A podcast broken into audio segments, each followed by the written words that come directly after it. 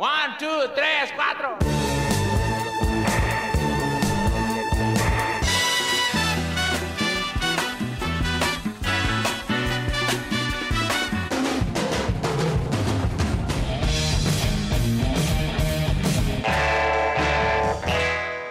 Welcome to this bonus episode of Sound Opinions. A while back, we interviewed the author Dawnie Walton about her great rock and roll novel, The Final Revival of Opal and Nev.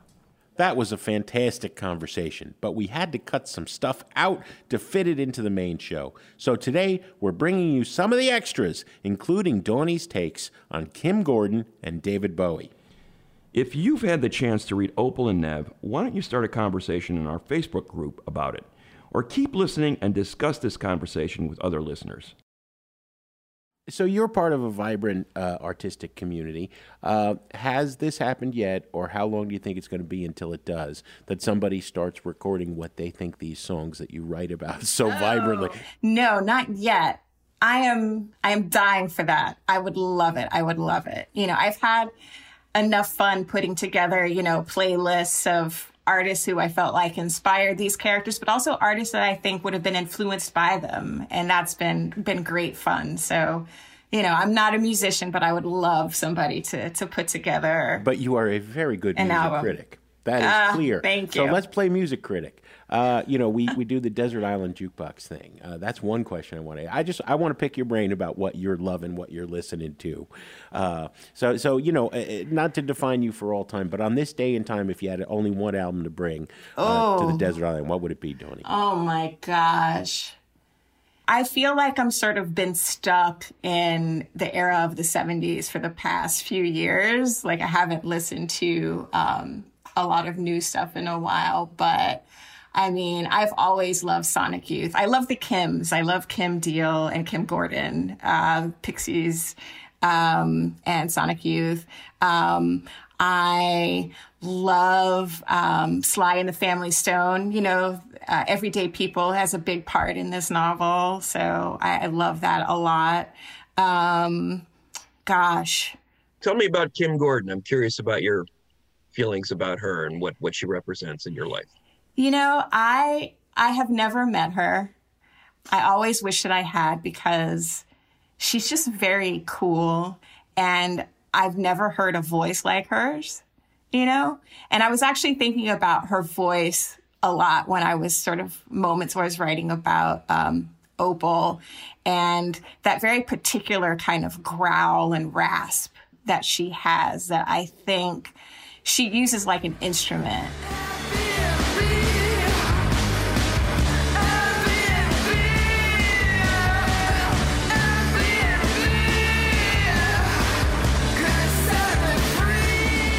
on certain songs and I just think she's like amazing. I love that she's still making music. Um, she's fantastic. The cultural appropriation of somebody like David Byrne and David Bowie, right? You're, you're clearly a mm-hmm. fan of both. Yet, Yes. you know, I remember a really controversial piece. The, the one disappointment I had in your book, besides not being able to listen to Opal and Nev, is that Lester Bangs never comes up. Mm-hmm. right? I mean, mm-hmm. you got almost every rock crit cliche that you turn inside out, and it doesn't become a cliche; it just becomes true. Uh, and was, there's a really controversial piece Lester wrote about Bowie, circa Thin White Duke, and um, and the racism of that. And of course, years later in the punk scene, he wrote a piece called uh, uh, "White Noise Supremacy." Questioning why Ivan Julian was the only black face you saw at CBGB, right? Um, and I wonder that, that, that you know, you, you're talking lovingly of Bowie and, and of Byrne, but doesn't it tick you off a little bit that they took the black sounds and made all the money, while Opal wouldn't have been able to have a career? Hmm. I will say about Bowie though, I do feel like he always made space for us. I mean, I think about um and this is actually this is this is recounted in Black Diamond Queens how he basically and this is an outrage. He basically had to convince a label to sign Tina Turner solo. Tina Turner was really kind of like you know, when she split from Ike, she had trouble, which is like incredible. She had trouble like getting a new deal, you know? And she was in Vegas doing her show. Uh, and I think David Bowie brought, you know, label executives with him to the show, you know, because he'd heard she was outrageously having these issues. And he helped her get signed. And then I think about, you know, the personnel on some of his albums. Um, you know, on Young Americans, you have Luther Vandross singing back backup. She wants a young American.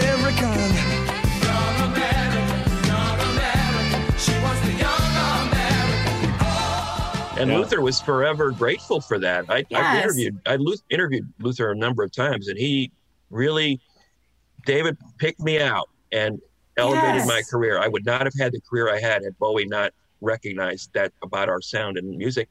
So he's always, I thought I was always giving back. Yeah, yeah and Carlos and, Alomar, you know, people like that in the band that were key, you know. Yeah. Players, yeah.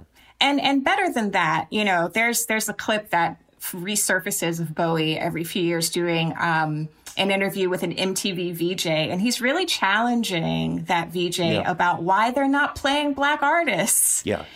There's a, one black station on uh, television that I keep picking up. I'm not sure which station it's on. But there's a, there seem to be a lot of black artists making very good videos that I'm surprised aren't used on MTV.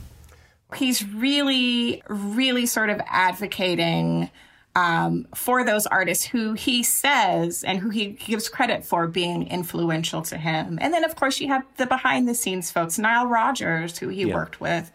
Um, so, you know, I will say that about about Bowie. Um, yeah, yeah, I always appreciate that about him. I uh, related to that. I, I, I'm I'm curious about. Okay, there's going to be a movie of this book. I'm convinced of that. Uh, from your from your lips to God's ears.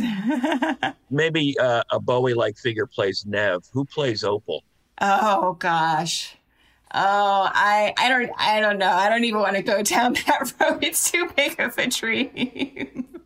but I think it's an exciting possibility because, you know, I see because there's two different timelines in the story, you know, there'd be a young version and an older version. And I think that's really cool, you know? Um, so it's, it would be a dream. That's all I'll say about it. what, what does Dawnie Walton do next? Are you going to write another music book? Are you going to write more about music? What do, what do you want to do? I'm playing around with a few ideas. Um, you know, I don't know if it it would probably be in a more traditional prose style, or whatever I, I do. Um, we wouldn't maybe, want to be typecast into this, you know. Although it was great fun. It was great fun. It was also very challenging. Um, you know, I do like, I do write a lot about pop culture. You know, this was my music book, but I could see, you know, writing something about, um, um, imagery in Hollywood and television, that kind of thing. I'm playing, I'm playing with a few ideas. I'm also just thinking I want to tell, you know, a simple story about, you know, maybe a mother and daughter. You know, I'm thinking about, um, uh, the journalist character in the book and sort of mm-hmm. riffing on her life and her coming of age. So, yeah. Yeah. Well, exciting stuff. Uh, the final revival of Opal and Nev by Dawnie Walton is a hell of a novel. And, uh, it has been an absolute pleasure to have you on the show, Dawnie. Thanks so much. My absolute pleasure. Thank you so much for having me. That's it for this bonus podcast. And Greg, I sure hope when this is turned into a movie, Dawnie considers letting me and you have a cameo as the token other rock critics. To support the show, join our Patreon community or buy some merch at soundopinions.org. Thanks for listening.